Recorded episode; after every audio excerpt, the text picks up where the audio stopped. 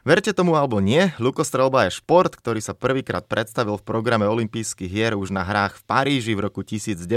Antwerpy 1920 boli na viac ako 5 dekád poslednými hrami, kde získavali športovci medaily v tomto odvetví. Comeback nastal v Mníchove 1972, odvtedy je lukostrelba stabilne zaradená medzi olympijské športy. Najúspešnejšími strelcami z luku na terč sú reprezentanti Južnej Kórei, zbierke majú úctyhodných 23 zlatých medailí. Jeden z najslavnejších momentov spojených s lukostrelbou nastal na Olympiáde v Barcelone 1992, kedy parašportovec Antonio Rebolo prostredníctvom luku zapálil olympijský oheň. Volám sa Stanislav Benčada a v ďalšom dieli olympijského podcastu, ktorý vám exkluzívne prináša partner Typos, sa pozriem na korienok športu, ktorému sa venoval aj Vinetu s prezidentom Slovenského lukostreleckého zväzu Vladimírom Bužekom. Pekný dobrý deň. Dobrý deň. No tak na úvod tak trošku odľahčenie som povedal, že áno, stretávame sa s týmto športom, ktorému som povedal, že sa venoval aj Vinetu. Niekedy sa vám toto stáva, že na súťažiach, respektíve tak v debate, že lukostrelba, Vinetu, niekomu sa to vybaví, alebo je to iba taký, taká halus, ktorú som ja teraz povedal? E, skôr e, nás porovnávajú s Robin Hoodom ako s Vinetuom, takže e, toto je, toto je to porovnanie, ktoré, ktoré dostávame. Mm-hmm. No ale asi by ste bol rád, keby, že, no, keď vám niekto povie, že ako Robin Hood, teda tak takú presnú mušku mať, lebo to by bolo celku slušné. To určite. E, niektorí strelci dokonca strelajú podobnými lukmi, e, ktoré mal aj Robin Hood alebo aj Indiáni a stále sú úspešní. No ale tak poďme teda konkrétne bližšie k športu a teda k samotnej športovej lukostrelbe. Je jasné, že súťažiaci má luk, mierí sa na terč, ale trošku si teda predstavme samotný nástroj, ten luk, eh, z čoho sa skladá, aký, nie je to taký ten klasický drevený, indiánsky, ako ho máme asi viacerí pred očami? Nie, nie, ako máme niekoľko kategórií lukov, alebo niekoľko druhov lukov. E, začnem od toho olympijského, toho naj, jedného z najmodernejších, ktorého všetci poznáme z olympiád. Ten sa skladá z madla, z ramien, z tetivy a zo zameriavača. To sú hlavné časti. Šíp sa ukladá na tzv. základku tak ako som spomenul, ten šíp tým sa za, zachytí na e, tetivu, ktorá sa potom, ten šíp sa potom položí na základku a môže strelec začať e, riešiť e, výstrel alebo naťahovanie a prípravu na výstrel, lebo výstrel fyzicky začína až ukotvením a vypustením. Potom máme kladkové luky, ktoré sú tiež veľmi moderné. Tie začali sa používať hlavne na lov, potom prešla ako športová strelba a ďalej máme základné luky berbov alebo holý luk, dlhý luk, inštinktívny luk. Ešte sú tam rôzne odlože, odnože lukov, ktoré sú ako mongolské luky a takéto, ale tými tam veľmi na Slovensku v rámci SLZ e, nezaoberáme. Mm-hmm, no keď sa bavíme čisto o tom olympijskom, tak uh, skúsme si trošku aj tú súťaž približiť. Ako to vlastne vyzerá, dokoľko bodov sa hrá, respektíve tá aj vzdialenosť, na koľko metrov sa strieľa? Takže strieľa sa na 70 metrov, 72 šípov, kde v jednej sade je 6 šípov a tých sád je 12. Toto, čo som teraz spomenul, je kvalifikácia, kde sú všetci strelci na jednej čiare, vystrelia 6 šípov, majú na to 240 sekúnd, čiže 4 minúty, idú k šípom, k terčom, oskorujú, zapíšu svoje hodnoty, vrátia sa naspäť na čiaru a idú strieľať znovu. Na základe výsledkov sa urobí sumár, vyhodnotenie to, ako sa umiestnil v rebríčku a potom prechádza druhá časť súťaže, ktorá sa volá eliminácie. To je taký podobný štýl, ako je playoff, čiže sa urobí pavúk a ide prvý s 16. respektíve s 32. podľa toho, aká veľkosť je súťaže. A takto sa pomalinky postupujú a vyeliminujú až do finále, kde zostanú prví dvaja a respektíve súboj o tretie miesto. Mm-hmm. Keď si niekto povie, že sa chce stať lukostrelcom, asi to nie je len tak. Čo všetko musí ten športovec splňať, respektíve možno aký je taký ideálny vek na to, aby mládeže, dieťa mohlo začať eh, strieľať z luku? Ideálny vek, well, v lukostrelbe není ideálny vek. Máme strelcov od 7 do 75 rokov, ktorí sú aktívni a stále a už ešte stále strieľajú alebo už strieľajú. Ten 7, 7 rokov je približne vek, kde ešte dieťa není úplne dobre vyvinuté, je to len o zábave.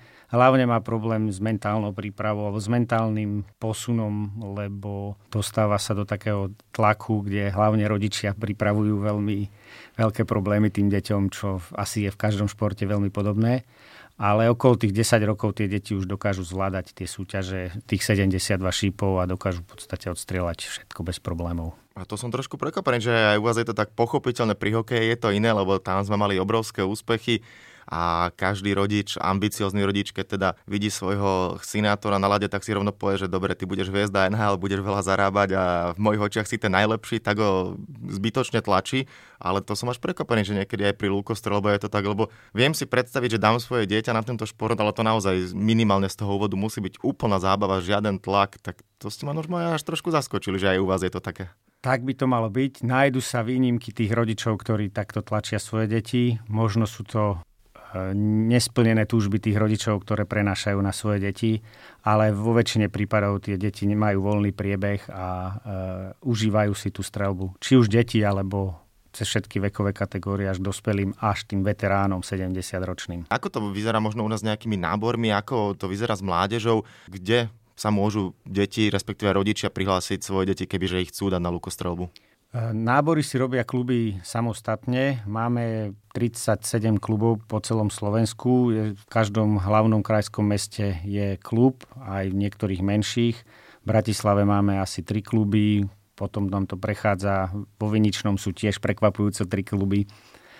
Ďalej po celom Slovensku Žilina, Bystrica, Liptovský Mikuláš, Kežmarok, Košice, takže nachádzajú sa všade.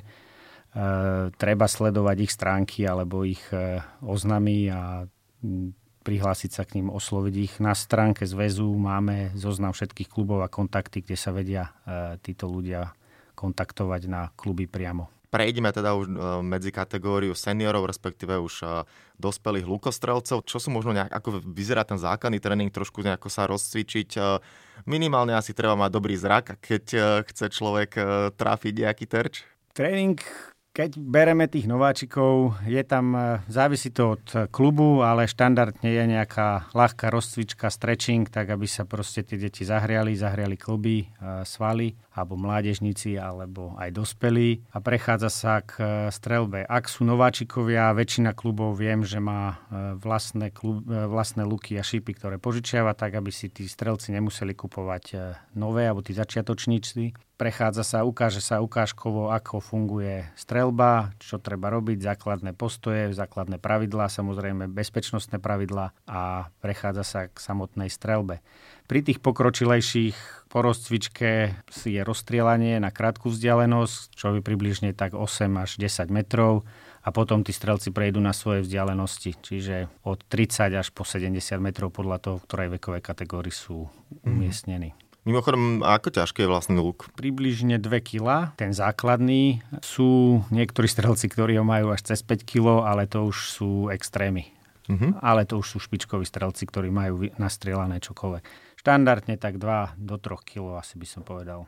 Je to nejaký rozdiel, že keď má niekto ľahší, ťažší, alebo sú tam nejaké normy, ktoré aj možno nejaká svetová federácia kontroluje, že či je výhoda mať ľahší alebo ťažší luk? Váhovo není obmedzenie, je to osobná záležitosť každého športovca. Ťažší lúk je ťažko pohnutelný vo vetre, alebo ťažšie pohnutelný vo vetre, tým pádom je to efektívnejšie na mierenie, ale zase človek musí mať, alebo športovec musí mať ďaleko väčšiu, väčšiu výdrž a silu. Mm-hmm.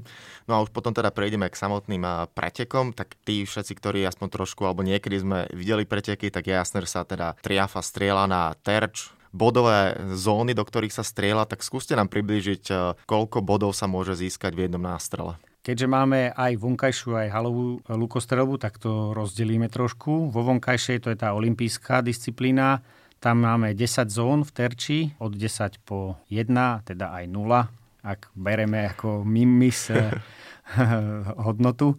Stred e, sa ešte rozdeľuje na desiatku a x to je len bod, ktorým rozdeľujeme, či kto je, kto je prvý, ak v prípade roz, zhodnosti bodov. Strelci teda strieľajú na túto vzdialenosť. Toto je olimpijská disciplína, potom máme ešte kladkovú disciplínu, ktorá sa tiež strieľa na svetových pohároch a na majstrovstvách sveta, kde máme reprezentantov.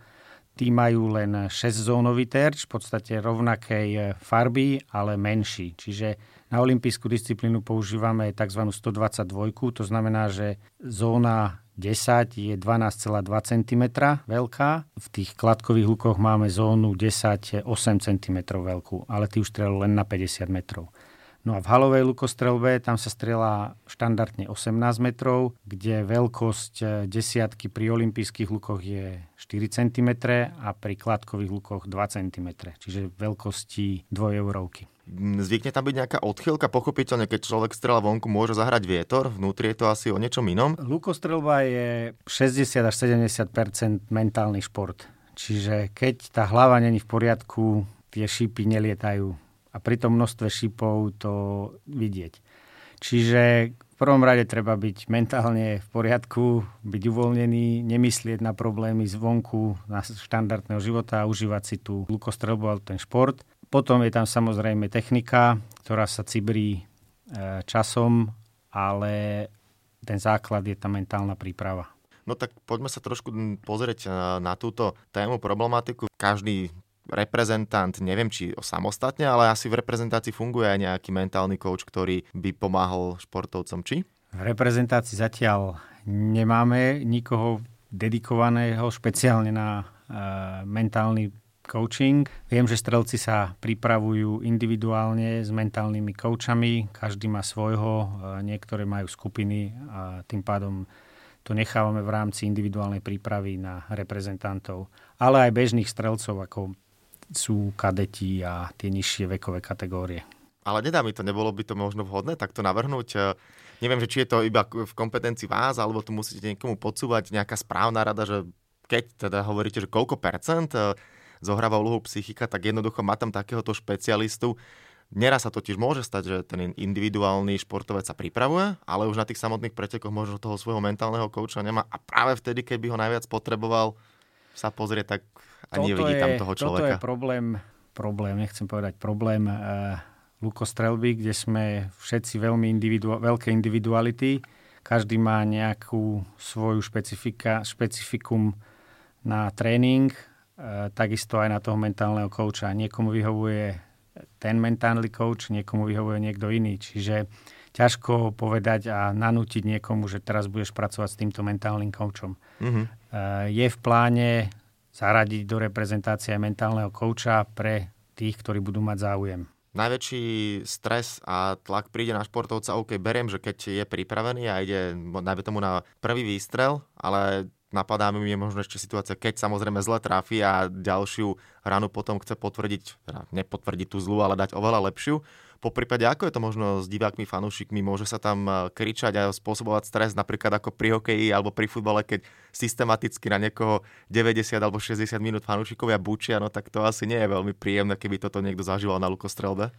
Lukostrelecký pretek by som pre, prirovnal približne k tenisu, kde počas strelby by malo byť ticho. Samozrejme, tie ruchy eh, ľudí sa nedajú vypnúť, ale v zásade, keď sa strieľa, tak je tichšie, hrá, mala by hrať, alebo mala by hrať. E, niekedy hrá mierne hudba ako podmaz, ale nič, e, že by to malo ovplyvňovať tých strelcov.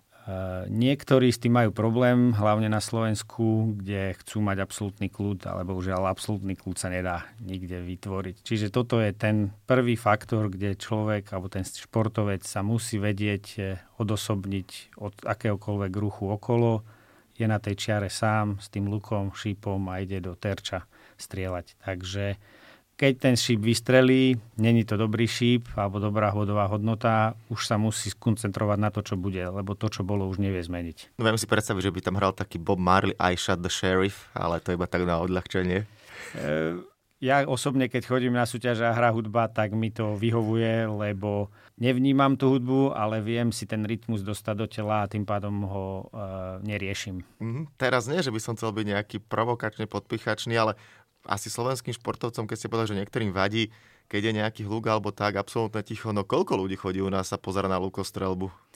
V rámci divákov nie veľa, e, väčšinou sú to rodiny, príslušníci alebo kamaráti, ale na takých väčších pretekoch, hlavne v halovej, kde máme aj možnosť pre divákov, e, tak e, tam sa s tými rodičmi a kamarátmi dokáže zmestiť celkom dosť ľudí.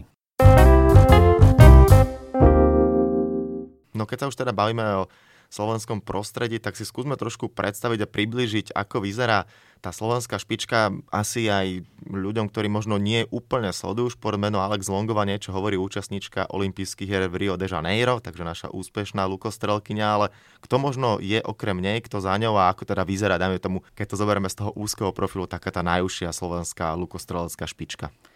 V rámci dospelých, eh, ako ste spomenuli, je Alex Longová. Eh, v olympijskej disciplíne ďalej máme bratov Duchoňovcov a tlačí sa k ním mládež. Máme tam asi troch nádejných reprezentantov, alebo teda už reprezentantov v juniorských kategóriách, ktorí, ktorí konkurujú už aj dospelým. V rámci ženskej kategórie máme mladú juniorku, veľmi úspešnú Denisu Baránkovú, ktorá sa zúčastnila e, európskych hier v Mínsku. A samozrejme pripravujeme s e, skupinou kadetov, čo sú e, mládežníci okolo 15-16 rokov, ktorí sú nádejní a majú výsledky na to, aby boli juniorskí reprezentanti už budúci rok. Uvidíme, čo nám sezóna prinesie, keďže všetci vieme, tá korona ovplyvnila každú jednu každý jeden šport. Ako to vyzerá možno s nádejami na Tokio? Ten odklad aj s pohľadom na to, že či je väčšia šanca, aby ten rok pomohol teda slovenským športovcom, aby sa ich čo najviac dostalo ideálne do Tokia? Náš e, kvalifikačný proces začal podstate neskoro minulý rok. E, tým pádom máme väčšinu kvalifikácie stále pred sebou pre našich strelcov. Čím to pomôže alebo, alebo uškodí, ťažko povedať. Myslím si, že to bude, že sa necháme prekvapiť. Ne, nechcem si vôbec trúfať, čo bude. Viem, že všetci pracujú tvrdo na to, aby, aby získali tie miestenky budem sa tešiť, keď sa to stane. Keď sme sa teda bavili o olympijských reprezentantoch alebo teda olympijských nádejach, tie ste spomínali, ale na úvod ste to členenie dali teda pomerne veľké. Ako je to možno v tých ďalších odvetviach, čo do lukostrelby, ako sme na tom s talentami alebo s reprezentantami, kto nás, kto hájí naše farby v tých ďalších odvetviach? E, máme ďalšiu disciplínu, ktoré sú, ktorá sa volá kladkové luky, ktorá sa paralelne striela na svetových pohároch a na majstrovstvách sveta s olympijskou disciplínou. V tejto disciplíne posledné roky máme celkom dobré úspechy. Minulý rok sa nám umiestnil Jozef Bošanský na celkovom 7. mieste. Dostal sa až do finále Svetového pohára, ktoré bolo v Moskve. E, v podstate dostať sa na toto finále treba zastrieľať minimálne 3 kola e, Svetového pohára a umiestniť sa na dobrých pozíciách. Bohužiaľ, bohužiaľ nemal medailové umiestnenie na týchto svetových pohároch, ale mal najhoršie 7. miesto, ktoré vlastne tieto dobré výsledky ho posunuli až do finále.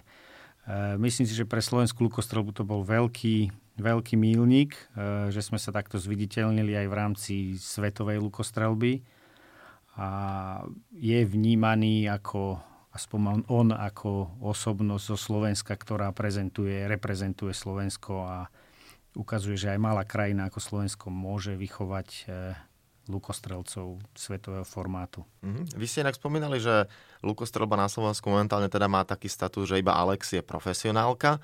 A ako ale veľmi je to náročne finančný šport? Koľko vlastne stojí taký lukšíp? Štandardne výbava, lukostrelecká špičková výbava sa pohybuje okolo 3000 so všetkým. E, šipy tí špičkoví strelci menia minimálne raz za rok, niektorí aj dvakrát, ale dá sa s tým jedno, jednou sadou prejsť eh, jednu sezónu, niekedy aj dve, ako podľa toho, ako, ako strelame. Keď sa bavíme o tých eh, štandardných alebo bežných amatéroch, tak tých 1000, 1500 eur je tá, ten vstupný, tá vstupná investícia a potom to už je len o udržavaní toho, toho šípu a toho šípu a tetivy lebo mm-hmm. to sú také tie prevádzkové náklady, by som povedal, plus nejaké tréningy a súťaže. Ako veľmi je lukostroba, keď to tak poviem, nadnesenie sexy šport, čo do, nemyslím teraz akože samozrejme na pohľad, ale skôr na tú príťažlivosť zo strany e, fanúšikov, sponzorov, médií globál, z globálneho hľadiska? Lukostrelba je príťažlivý šport pre osobnosti alebo pre ľudí, ktorí majú záujem sa rozvíjať, hlavne, aspoň si ja osobne myslím, duševne, mentálne a majú radi ten pokoj a stále sa majú radi, majú radi dokazovať tie ďalšie ciele hej, a získavať e, nejaké zlepšenie v tom, tých cieľoch. kto raz pričuchol rukostrelbe, tak vo väčšine prípadov, 98% prípadov zostal pri lukostrelbe a zostal mu to v srdci. Čiže aj keď nestrieľa, tak sa vždy nemá problém vrátiť a e, rád si strelí tých pár čípov. Je to taká droga. Mm-hmm. V rámci sponzorov neviem, či, či je na Slovensku nejaký subjekt, ktorý by veľmi, ktorý by inkluzívne išiel alebo exkluzívne išiel sponzorovať len lukostrelbu. Radi by sme boli, aby bol taký, taký subjekt. E, v tejto chvíli si myslím, že je to, sú to hlavne výrobcovia lukostreleckého náradia a lukostreleckých pomôcok a v rámci to je v rámci sveta. U nás nemáme v podstate žiadnych veľkých výrobcov alebo takých, ktorí by boli schopní podporovať eh, lukostrelbu, takže potom si myslím, že je to o eh, vyživových doplnkoch, možno o nejakej niečo, čo sa e, spája s lukostrelbou ako Precision, takže tá presnosť, čiže možno nejaké strojárske firmy. Ťažko povedať. Mm-hmm. No a že poviete možno nejaký že dáte nejakú reklamu na nejakého očného doktora. S nami trafíte vždy do čierneho, alebo také nejaké reklamné slogany. Mimochodom ešte tak na odľahčenie, keď sme aj pri lukostrelo, tak áno, keď sa strieľa sheep, stali sa možno nejaké nehody, alebo je tento šport absolútne bezpečný? E, nie som si vedomý, že by sa nejaká veľká nehoda stala, alebo nejaká nehoda na súťažiach e, na Slovensku. V rámci tréningov sú to možno malé úrazy, keď e, niektorá časť náradia nebola skontrolovaná, hlavne šíp, ktorý sa pri výstrele môže rozlomiť a potom ublížiť strelcovi. Väčšinou si to odnesie ruka alebo e, časť, e, časť dlane, v ktorej držíme luk. Sú to také škrabance, niekedy až na, e, na. Viem, že sa nedávno stal jeden úraz dievčine, ktorá si strelila, alebo padol jej šíp e, zo základky a strelila si trošku do ruky, takže jej to preťalo kúsok kože. E, pár štychov to spravilo, bohužiaľ bola asi 3 týždne bez, bez lukostrelby. Viem, že v zahraničí sa stali väčšie úrazy tohto typu, ale je to len o tom, že buď si ten športovec e, neskontroloval šíp alebo nárade a proste vystrelil s vadným s vadným šípom a ublížilo mu to, ale smrteľné si nemyslím, že sa nejaké stali. Tak, toľko teda hlavná časť rozprávania o lukostrelbe, ale k olympijskému podcastu patria tradične aj dve rubriky a tie neminú ani vás. Prvá je spojená s jedlom. Aké máte obľúbené raňajky, po prípade možno nejaký raňajší rituál, bez čoho si neviete predstaviť začiatok dňa? Mm, viete čo, ja si dám rád eh, chleba s maslom a s, so šunkou ale predtým to vždycky si dám teplú vodu s citrónom.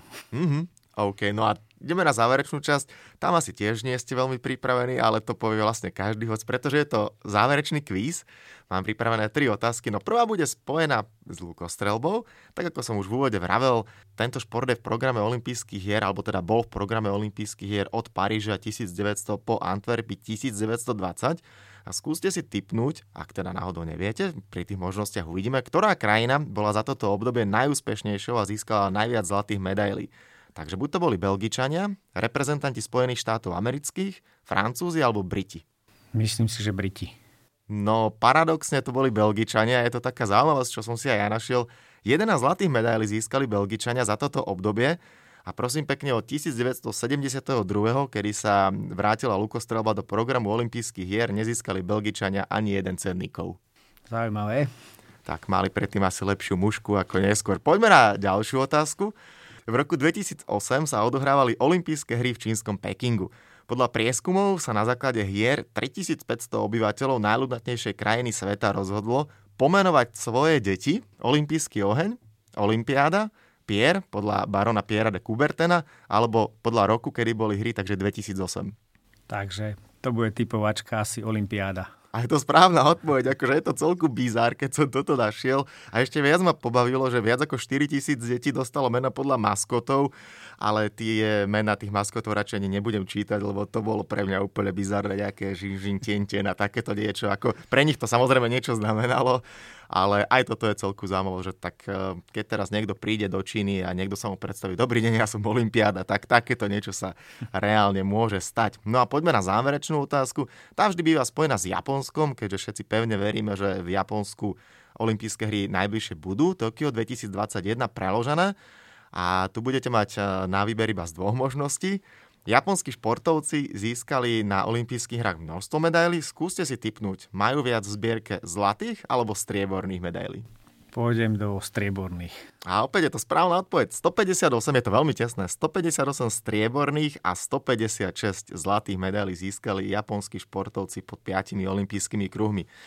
No uvidíme, či sa podarí niekedy v budúcnosti získať eh, ceníkov slovenskému športovcovi v lukostrelbe. Určite by to bola obrovská paráda. Samozrejme, budeme veľmi radi, keď sa čo len jeden slovenský športovec alebo ideálne teda viacerí dostanú na hry Tokio 2021 aj v lukostrelbe.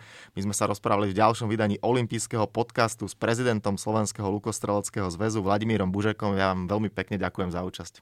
Ďakujem za pozvanie.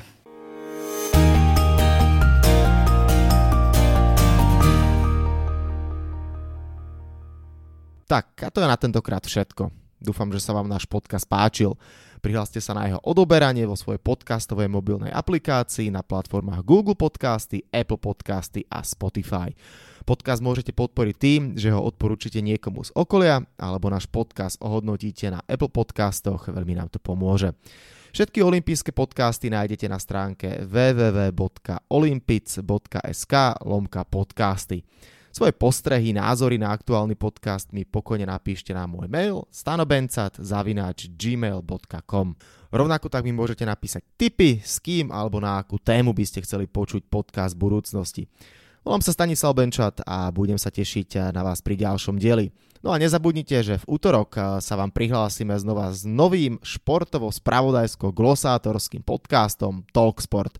Tak teda zatiaľ sa majte a všetko dobré. Olympijský podcast vám prináša exkluzívny partner Slovenského olympijského a športového výboru, spoločnosť Typos, generálni partneri Toyota a 4F, hlavní partneri Dôvera, Bila, Slovenská sporiteľňa, Kooperativa, SPP, Matador a partner Granden.